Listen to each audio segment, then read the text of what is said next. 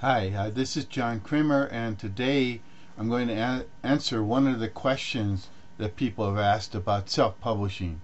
And this is Do self published books carry a stigma?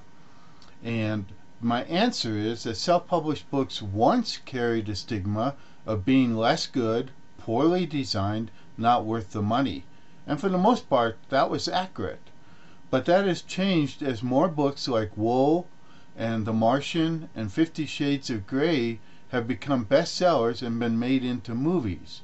Now, some Amazon research shows that self published books average better ratings than traditionally published books on Amazon. And on average, self published books also sell better than traditional books. So the stigma has gone because people, that's us, authors and so on, are creating self published books worthy of being read.